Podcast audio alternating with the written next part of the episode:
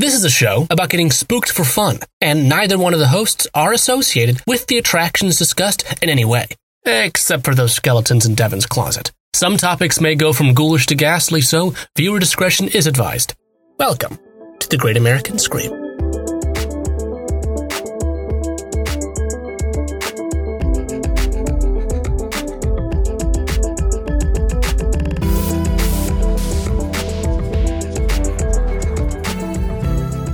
Adam, guten Tag. Guten Tag. Uh, we're in Germany today. Hooray! Uh, really big ups to new prime minister over there, uh, chancellor. What do they call him over Does there? Germany have anyway, his last name is Schultz. Oh, and I- he's pretty chill, but he's not This as good is as news Angela. to me. This is a politics podcast now. Hi, welcome to the Great American Scream. I feel like this is the most news I've gotten all week. I can't Oh, believe dude. I can't believe I found out that there was a new prime minister of Germany on our podcast. Adam, I don't know how to tell you that if you're not watching the news, I think it's a good time to tune in. There's a lot of stuff. I I I read the first 5 BBC headlines and like the first two articles every morning and after that I can't do it anymore or I will go you, insane.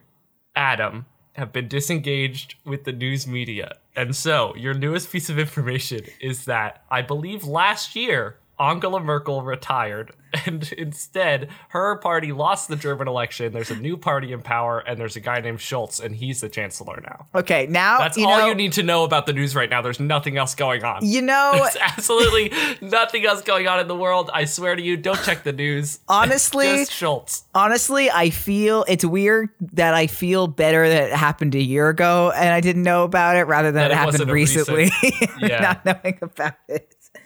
That we- feels oddly better.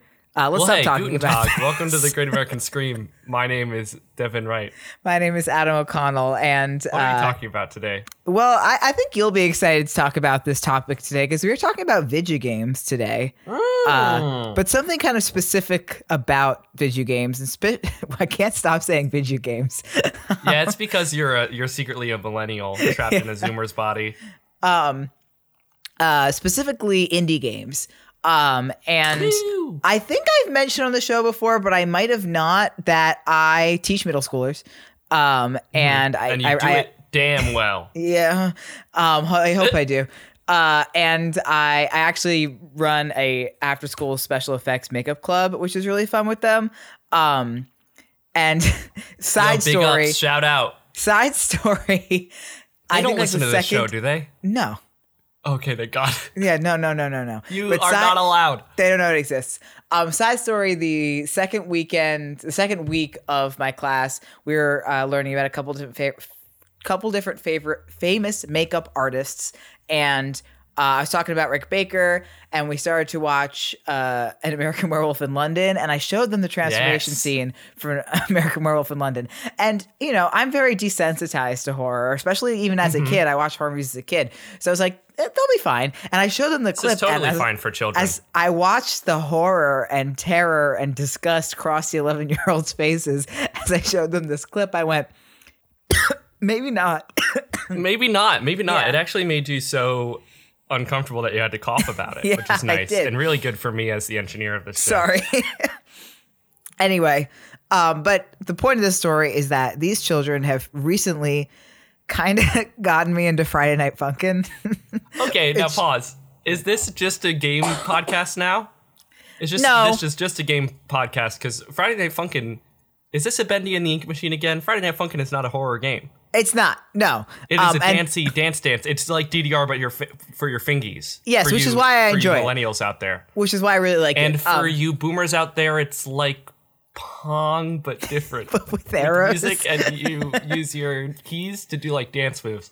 And Gen Xers, I don't, you guys, I don't know who you guys are. So. Yeah. So the the point, uh, or not, uh, my connection here isn't specifically to the Okay. the regular Friday yeah, Night Funkin' take game. us on this road. It's it's the mods of Friday Night Funkin'. Friday Night Funkin' has a really Ah. big modding community, and that's the one I see all my students play. They don't play the original; they play all of the mods, and a lot of them feature a lot of different characters from different video games, which is really cool.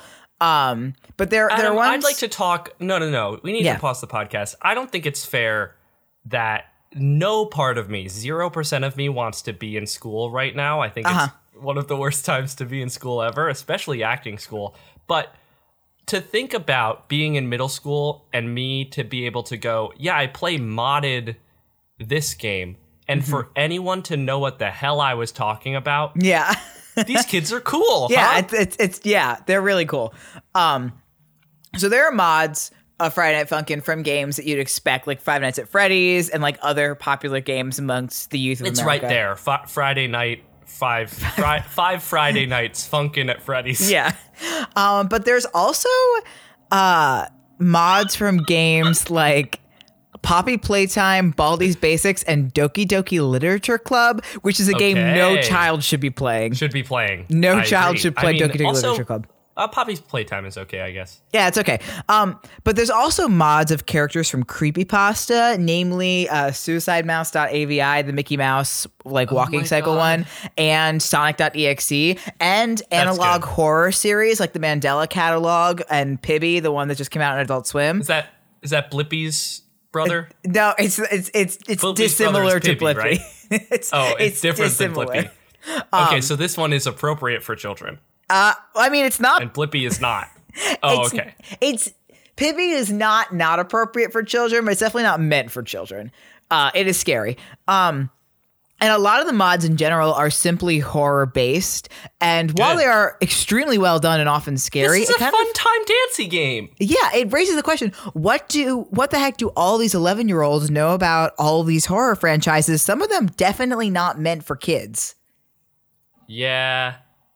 I mean, we had to think about it before there was some pimply nerd who was at least 16, like checking people's tickets to make sure no kids were getting in without an elaborately made trench coat costume. Yeah. But oh. nowadays, these dang kids, they go on the AOL and they, they listen to the funny noise that everybody loves and they get on that browser and they just type in spooky scary and they get right to it. The barriers Yeah. are too low. I advocate for internet censorship. I say now. Yeah. I mean, we all know that Five Nights at Freddy's has grown a large fan base of kids. Um, when the uh, but when the franchise started, it wasn't aimed at kids. Fi- the Five Nights franchise is not for children. did not Yeah. start with the the purpose of being aimed at children. It was a straight up indie horror game meant for teens and adults. And of course, subsequent games have definitely become primarily aimed at kids, especially Security Breach um, is very much aimed Yeah. towards a younger demographic and more on that later but more recent entry entries into the indie horror lexicon including titles like poppy playtime uh, seem to be specifically aimed at kids as their primary audience uh, despite their horror content in fact a lot of these games market towards kids through their use of popular indie tropes that started with fnaf stuff like analog horror this like creepy nostalgia these really colorful Yeah.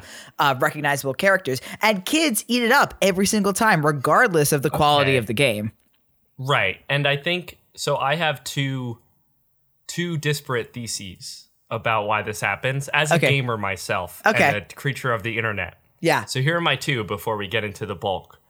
So one of them is I have a theory about method acting, which it, like like crappy method acting that like garbage people do. yeah Um, which is that it namely it mainly pertains to like cis white straight men who have never actually felt any kind of fear or danger to their actual lives before. And so they don't have a barometer for extremity of emotion.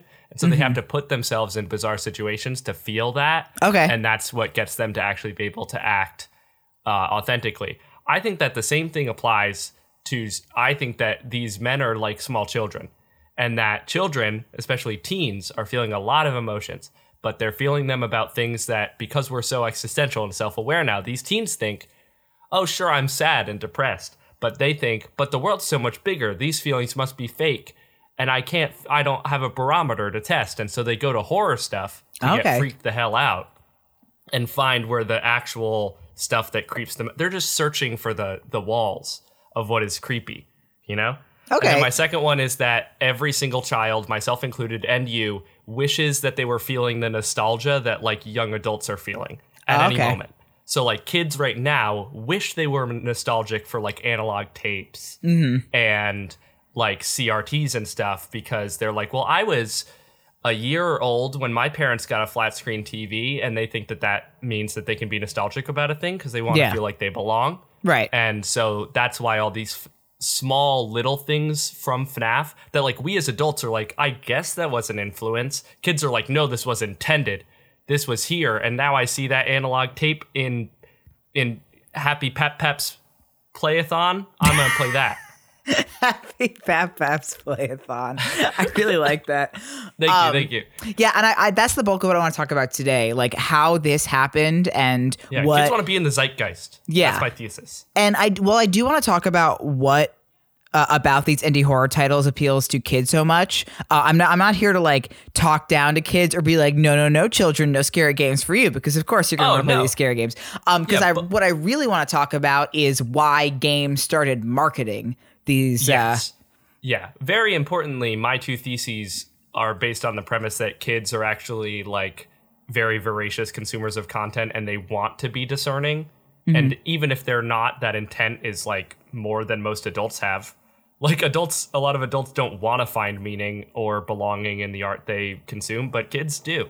Yeah, And that's actually really sick. Yeah. Um, so let's start by talking about Five Nights at Freddy's because this is kind of this is the formula, the the the FNAF formula, the Fazbear formula, if you will. The Fazbear, well, that's secret. And if we talked about it, we'd be killed. But Yeah. Go on.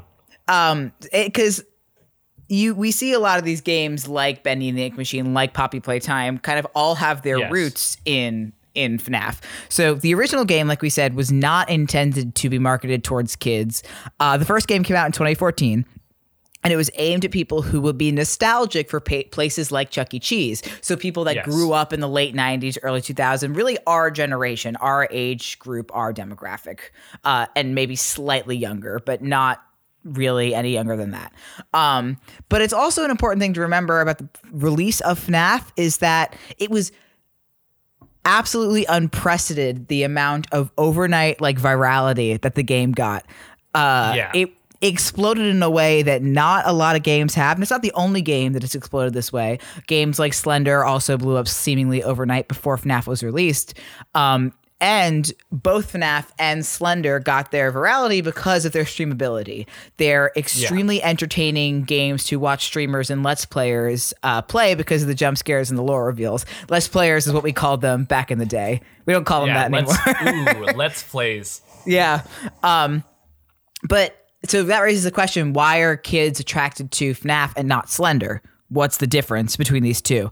And I think the biggest thing is these colorful, well designed, but very marketable characters, right? Right. That that's the easiest thing is that like what we're talking about now is not like game design or anything. It's just marketing. Yeah, it's just exactly. the fact that like a lot of these kids okay, now I am a little bit talking down to certain kids, but I'm mostly talking about like kids who almost like are in like early middle school or elementary school and Mm-hmm. shouldn't and actually shouldn't be playing these games. Yeah.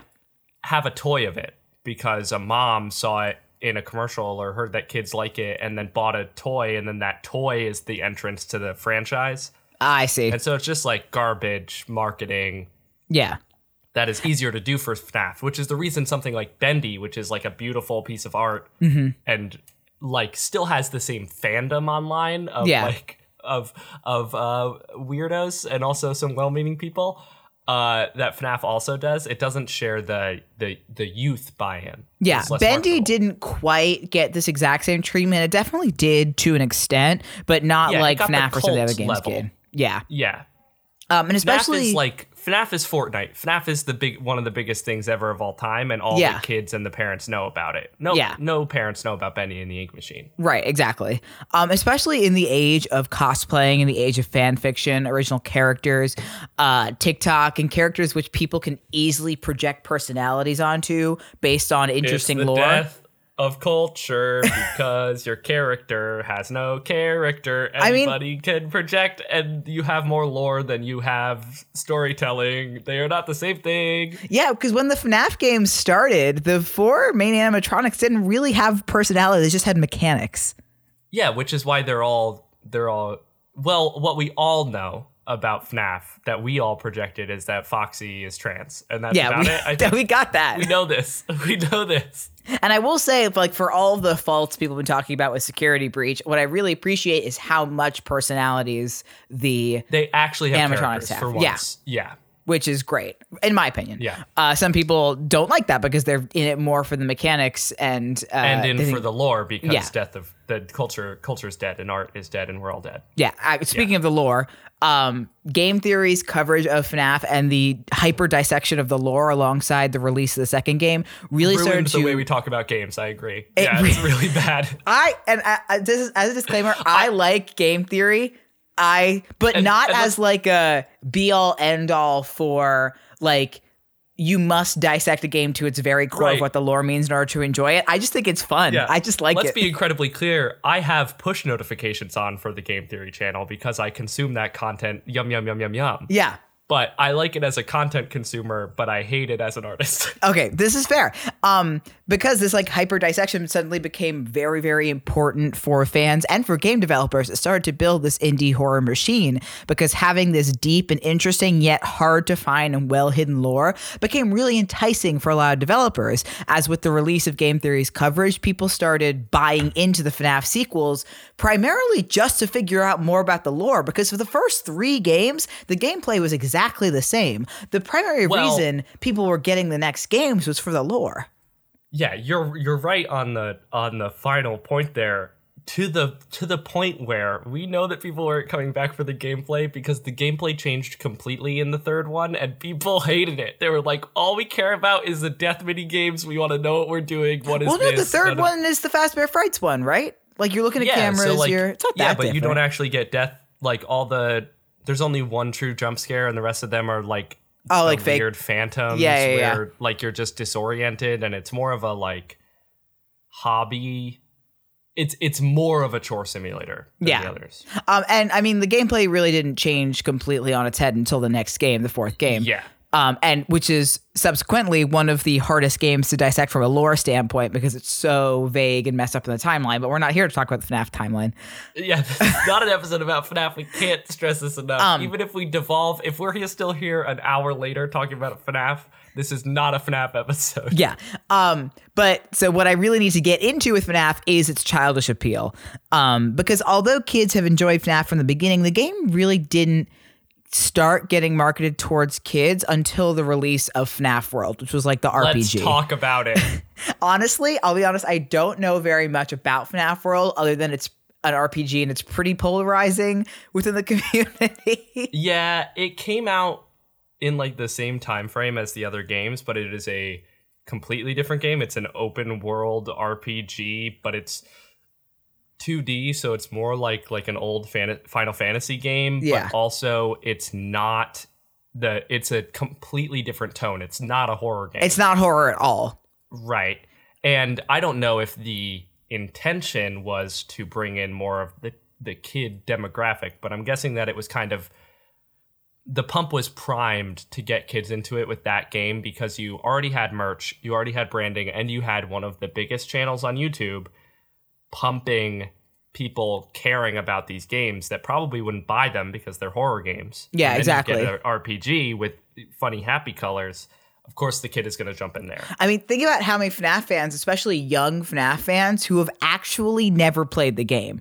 They've seen all Most of of the them. yeah, they've all they've seen all the game theory videos. They've watched playthroughs of every single one, but a lot and they buy merch, but a lot of them have never actually purchased the game. And ultimately, at the end of the day, it doesn't matter if they buy the game or not because they're buying the merch. Right, because that's not what it is. Yeah. Yeah. The game Um, isn't a game. But to FNAF. World, uh, FNAF World to me seems very glaringly aimed at kids. Also, it was apparently very buggy when it first came out. surprise, Yeah. surprise. Yep. Um, but I mean, I'm between pretty the sure mid- Matt Pat played it on stream and everybody was like, what is this? they like took it down off of Steam after a few days and then it went back up. Like it's it's I'm pretty sure it's hard to play nowadays. Yeah, I don't know if you can get your hands on it. Um, the I mean, between the mini games, the very cute art style, and like you said, the lack of horror elements, and FNAF was already sort of like a safe quote horror series in that it was not bloody and it was not violent. So and that that would really skirt you around a lot of like mature ratings. But that doesn't necessarily make that content appropriate quote for kids. Right. It's kind of built to skirt the lines of like what people think is acceptable because like there's no blood, there's no actual death that happens on screen. yeah the biggest thing that happens is that a big teddy bear kind of Yeah, screams at you you, get and jump scared. it says game over and like exactly like you said, that does not mean it is con- it is appropriate for children, but it is like the most passable horror game out Yeah. there. And It's- again, I don't think that was intentional. Scott Cawthon talks. I mean, not to bring up his unholy name, but uh, you know, the only reason he made it was because he used to make Christian children's games, and people told him that the characters looked creepy and like they were uh, dead animatronics, and he went, "Well, that's a good idea." Yeah. Well, might as well play to my strengths.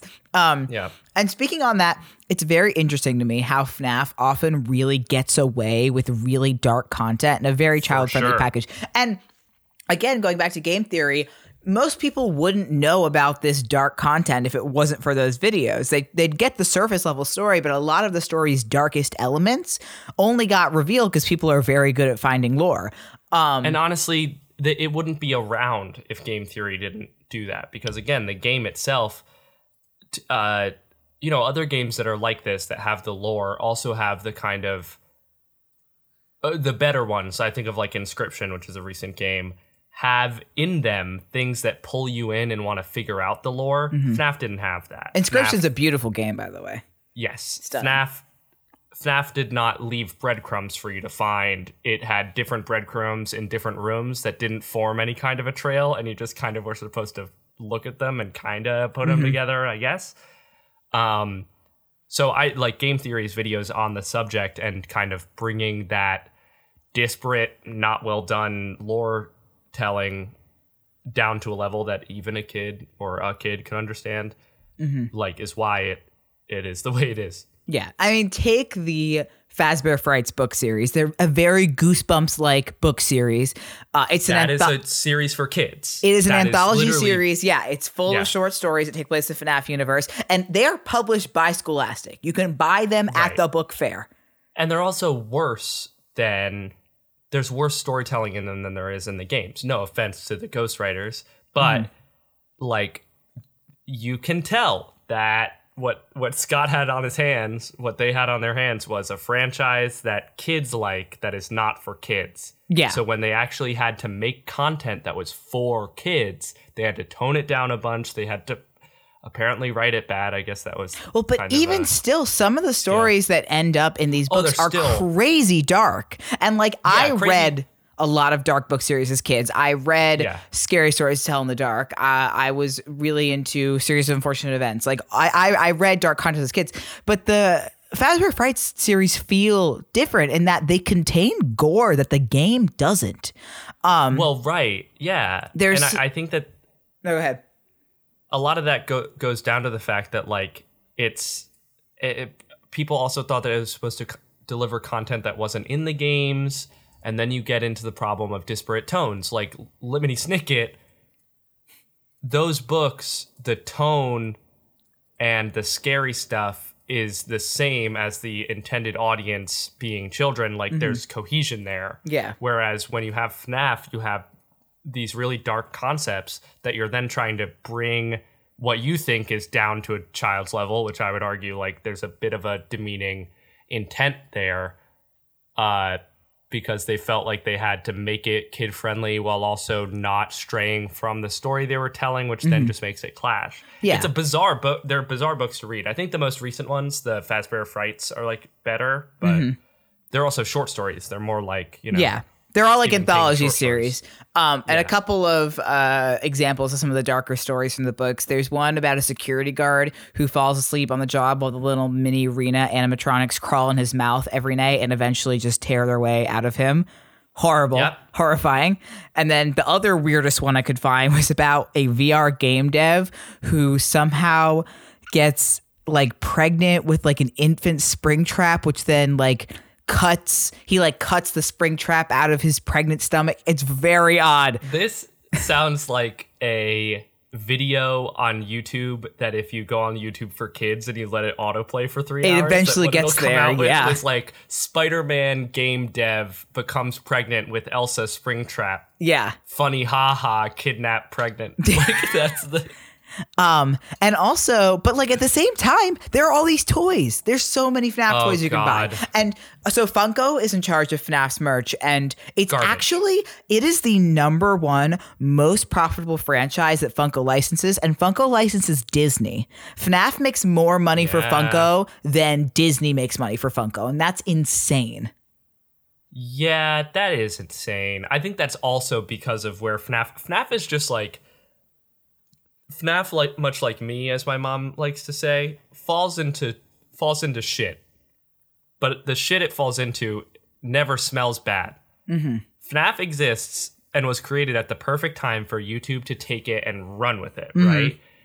Funko's merchandising appeared at the very second when Funko Pops were becoming like the big thing, and they t- took that and they sailed with it. Yeah, Like I mean, they are just incredibly lucky to hit that twice. Yeah, the other thing, like you know, the the whole thesis I think of this is that like lightning never strikes the same place twice. Like FNAF is Halley's comet. Like you're only going to see this happen once every so long, but that's not going to Yeah. stop a bunch of other game developers from trying to copy it. Because I why, why wouldn't they? Um, right, right. Especially for FNAF, like, oh god, like the.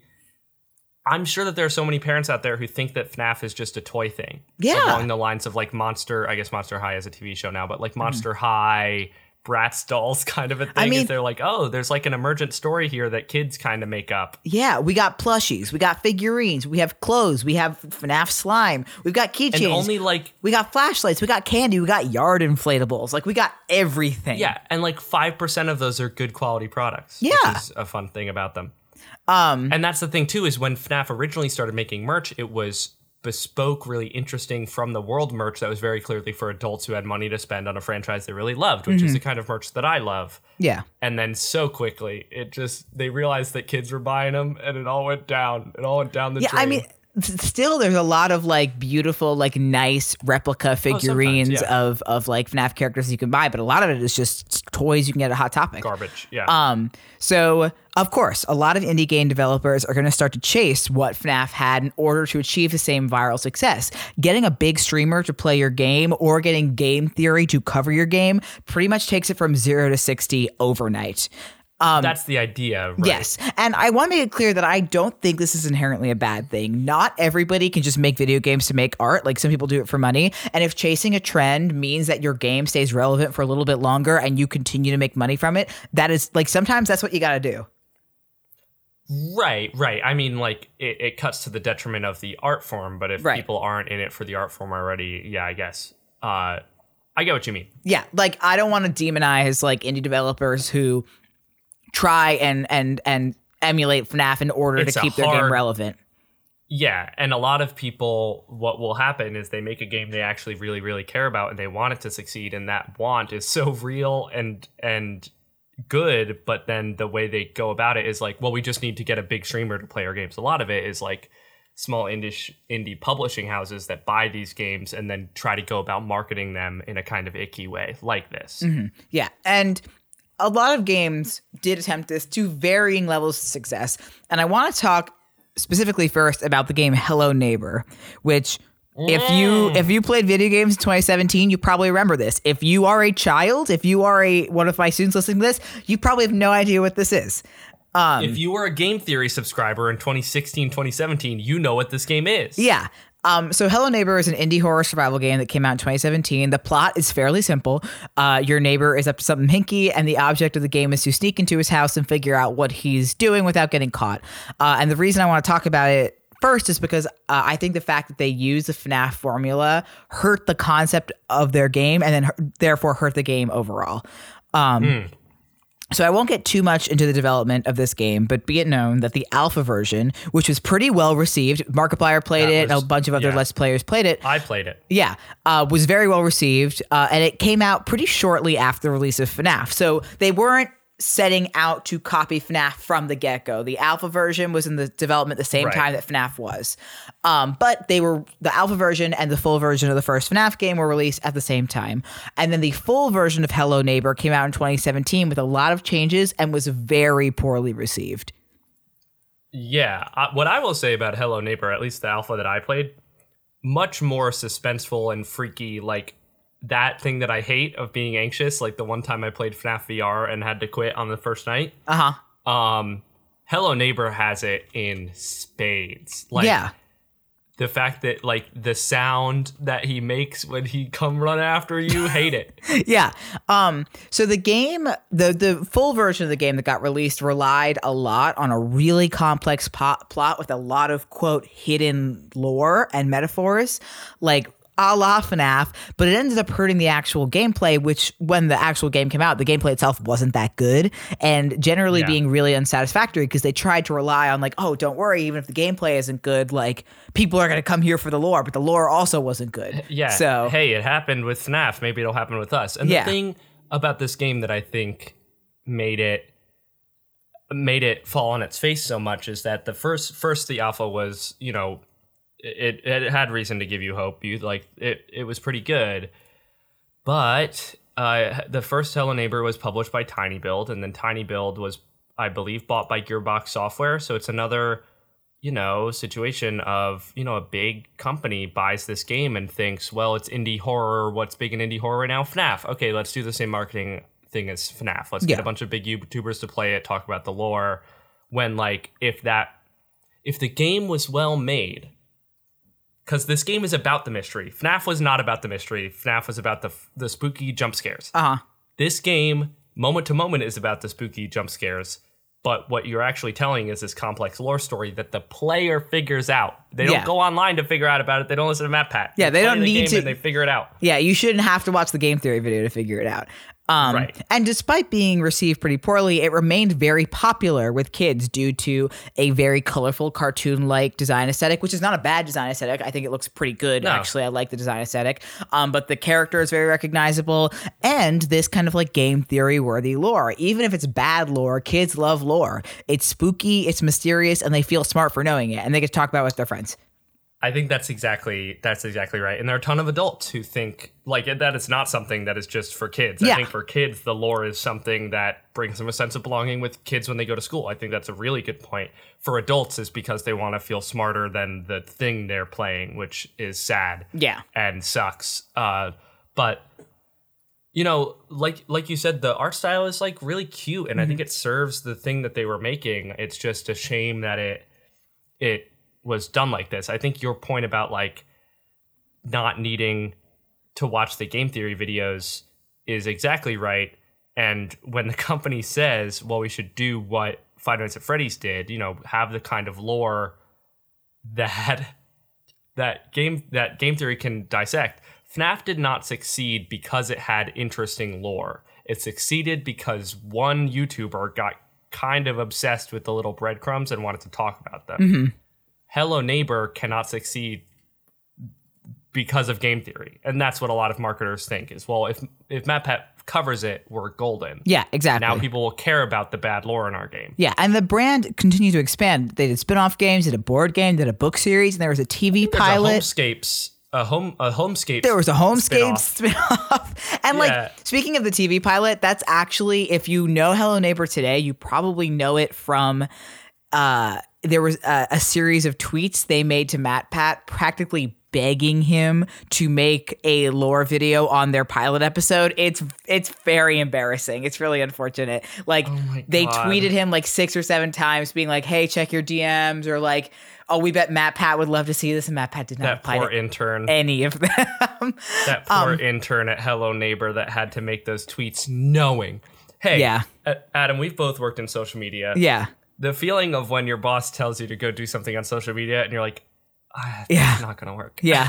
Um, and like the the the real problem with that, besides it just being like weird and embarrassing, is that there uh the pilot episode didn't have a lot of substance in it. There was nothing to make a lore video about. And that is, I think, the core of Hello Neighbor's problem is they wanted Yeah. they wanted a lore video. They did not have the lore to back it up. Like there wasn't You anything lore to to make, make a a video, video. about. Yeah, and let's, uh, you know, that hasn't stopped MatPat before. Yeah. But you can't do it. You can't make him do it. Yeah. Don't make He has to do it. leave Matthew on- alone. No, continue to no no no no. Don't leave Matthew Patthew alone. He deserves it. Theater kid, but he he makes videos about games without lore when the games don't want to have lore. Like when it's a Mario. and Yeah. he's like, ah ha ha, I'll make a funny goof video. Yeah. Or at least used to be. This is not a MatPat podcast, but MatPat originally was doing like kind of a satire thing, making fun of kind of like cinema sins, like making fun of people who overanalyze games, and now he just overanalyzes games. Or like Nostalgia Critic, remember that guy? Anyway, um, And uh, I also think that going away from Hello Neighbor, I think the recently released Poppy Playtime falls into, into this exact talk about it. same That's trap. the second time I've said that. Yeah, arguably worse than Hello Neighbor did. And I'm gonna like be upfront is that I have This is who I have saw. I have beef with Poppy Pause the podcast. Yeah. I saw Poppy the other day. You did? In Glendale. I was walking by a small booth that had a bunch of very good bootleg plushes that I'm very obsessed with. And Poppy was there. Well, and we were like, was it Poppy or was And it Huggy like, Wuggy? Huggy Wuggy's the blue was- one. with the red mouth? Yeah, that's Huggy Wuggy. It was Huggy Wuggy, and I said, "Is he from Don't Hug Me, I'm Scared?" And then uh, Ezra said, "No, I think he's from," and he said something else, and I was like, "I don't know, but I know this guy. Yeah, I Pop- it's Mr. Poppy himself. Yeah, I- guy with the red mouth. I will be frank. I have beef with Poppy Playtime. So if you don't know, Poppy Playtime recently released indie title. Wow. Um, it Poppy's playtime is listening to this show, and she is not happy. I um it uh it so far only the first chapter is released on Steam. It's about 30 minutes of gameplay for five dollars, which I already have beef about. Uh That's already bad. Yeah. Yeah. Um, but it you're like you used to work in a toy factory and then everybody disappeared and then you get a letter telling you to come back to the toy factory. It's very Bendy and the Ink Machine. And you get there and the first chapter, uh, you get there, you get chased by Huggy Wuggy, you kill Huggy Wuggy, you find Poppy, the chapter ends. More chapters getting released soon. Um Okay. as a game I'm on the edge of my seat, Adam. as a game, the gameplay's fine. Some of the gameplay is kind of interesting. You have this kind of like FLUDD, like Mario, Super Mario Sunshine, like backpack Okay, yep. with I'm like two arms. Like that. Some of that gameplay is interesting. Okay. but cool. so it goes Yep, back I'm, to I'm, I'm, I have my review checklist here. We got FLUDD mechanics. That's a check in the positives. We got gameplay okay. That's going to go right in the positives. Um, and Poppy Playtime goes back to this like creepy nostalgia slash analog horror esque trope that we see a lot of these horror games fall into.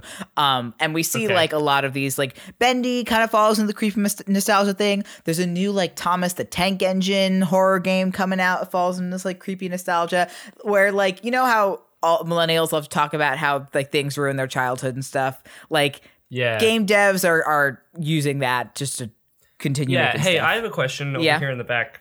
yeah. Hi, Devin Wright, uh, uh, Freedom uh, Times. Uh, the reason why creepy nostalgia works for Five Nights is because Chuck E. Cheese was a place we all went to. Yeah. How many of us went to a toy factory?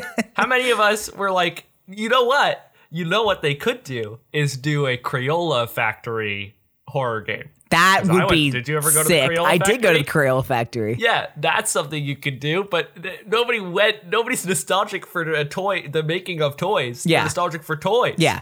they Um, already did that. It's called Toy Story. It's it's already a, it can already be a scary film. Those films are scary when they're the guys are about to go into the big the big furnace at Yeah. the end of the the the one that should have been the end of the series. the third one. Or when Emperor Zurg falls down that elevator shaft, that's terrifying. Yeah. Or when they're they're riding the fake the the the don, the the horse uh, under the plane. Oh yeah, that was That's scary. terrifying. and, the, and, the, and the wheel going up into the thing and he's trying to get in there. That's terrifying. that is scary. Um. So yes, Poppy Playtime. Sid, sim- as a character, Poppy's playtime. Get out of here. Pixar did it 25 years ago. Get out of the game. similar to FNAF, but with uh, toys and animatronics. Okay, we all understand. We all understand. we've we've all reached. We're on the same page. Toy Story and Five Nights at Freddy's. Yeah. Picture the Toy Story chapter from Kingdom Hearts 3 specifically. Yeah. Where Woody says, I think that that's because you never had anyone, you know nothing about hearts and love or whatever he Yeah, says whatever. to Xehanort. And Five Nights at Freddy's had a baby that, oh, it was a bad, Yeah. bad baby, stinky baby. So the characters, which are the main appealing and advertising point of this game, specifically Huggy Wuggy, who is yes the blue fuzzy dude with the red mouth. He is the antagonist in the first chapter. Very colorful, very marketable. In fact, Huggy Wuggy has a pink counterpart and a bow named Kissy Missy. That is real. that is a real thing in this game. Uh huh. Uh huh. Yeah. And I don't hate Huggy Wuggy's design. He's creepy. It's simple. It's fun. I don't hate his design. Wait, but I need you to go back to Kissy Wissy. Yeah. Kiss, what's what's the, Kissy Missy? what's the fool's name? And who is she? she's the she's Huggy Wuggy but pink, and she's a bow. She It's has like Girl Stitch. she has yet to appear in the game, but she's still in all the She's advertising. never gonna appear, Adam. I'm pretty sure that Pink Stitch never appeared in no thing except for like the animated series. Yeah, I'm Angel pretty was sure in the that White animated Girl series. Toothless also was not in a film as much as they wanted me to think she was. Uh huh. Um, and yeah, I don't hate the design of Huggy Wuggy, but you can look at him in his big red mouth and you know he was meant to be marketed towards kids. it's very blatant. Yes. It is shameless. Yeah. Like again, Five Nights at Freddy's, you can see the characters being thoughtfully designed at least a little bit, especially as time went on. Yeah. And this one you can't. Hey Adam. Yeah. Uh, Ezra. You're Ezra, not you, Adam. Ezra. That that that blue bitch that we saw in Glendale, Scary Mouth. Bonnie? No, not Bonnie.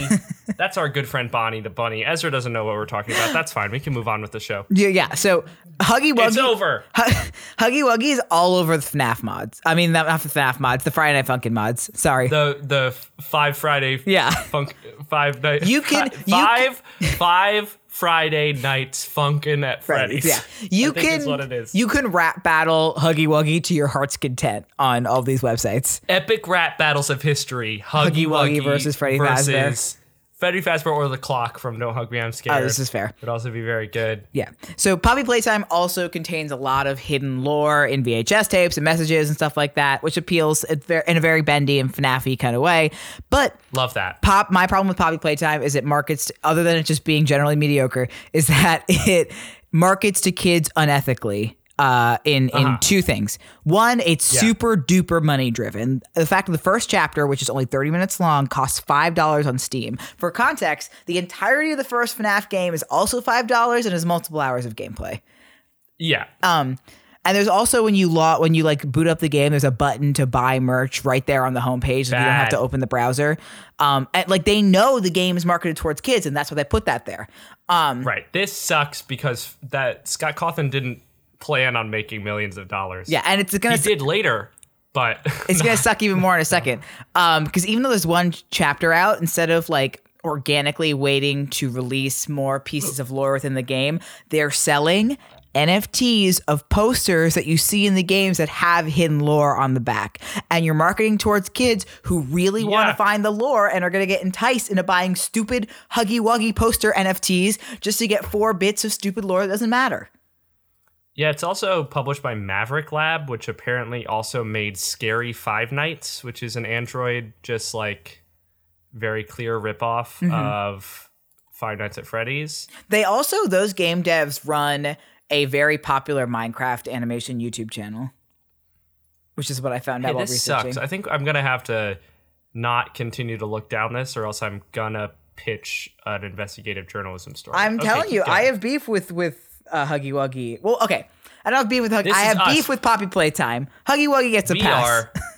Huggy Wuggy gets a pass, but he's on thin ice, He's something nice. and his girlfriend's under. She's done. yeah, Uh, but we're we're. I also want to say Rodgers and Hammerstein, but that's not these fools' names. we're. I was a journalism major at New York University. What are those fools' names? Who? Deep Throat and Watergate. Oh, I don't know. All the King's Men.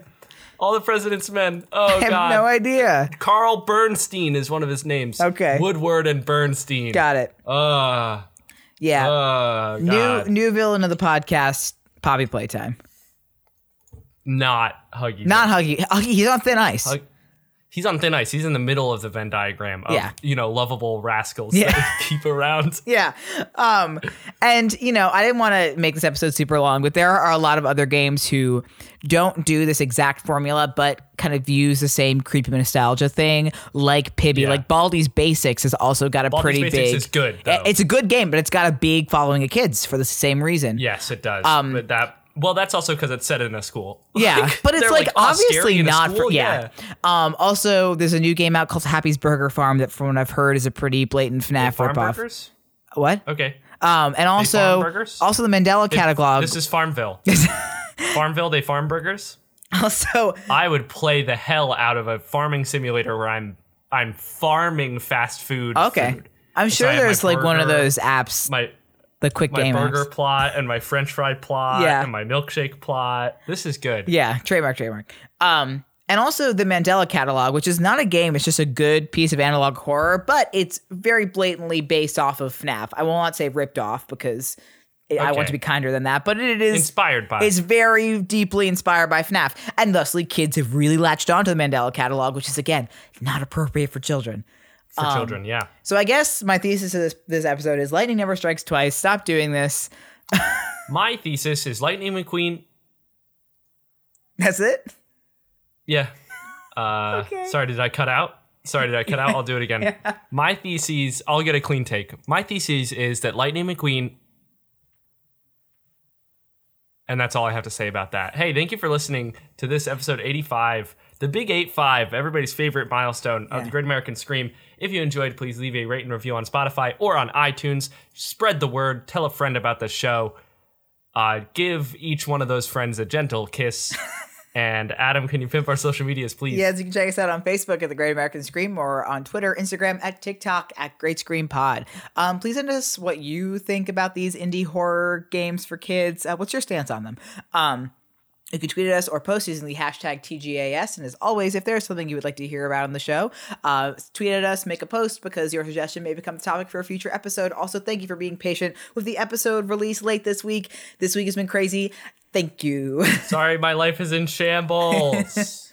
Special thank you goes out to Michael Segudo for doing the intro disclaimer, as well as Stevie Viola, who does the intro and outro music. A super special thank you goes out to all of our patrons at patreon.com slash great scream pod on the level of man in the fields tier or higher. Thank you to Regina, Ben, Gail, Joyce, Melinda, and Chris. If you would like to pledge any amount of money, you can do so at patreon.com slash great scream pod. We have early access to episodes, except today, and uh, some cool behind the scenes stuff. So I have been Devin Wright. I've been Adam O'Connell. Hopefully you have been spooked. Um, uh, uh, to get a good funny outro to this, you're gonna have to press the big button that says buy our merch in the center and give us a microtransaction of five dollars. It's your dad's credit card. That's okay. We'll take it. We'll take it. We'll take it. What's the three numbers on the back? Give it to me. For legal When reasons, does it it joke. For legal reasons, that was a joke.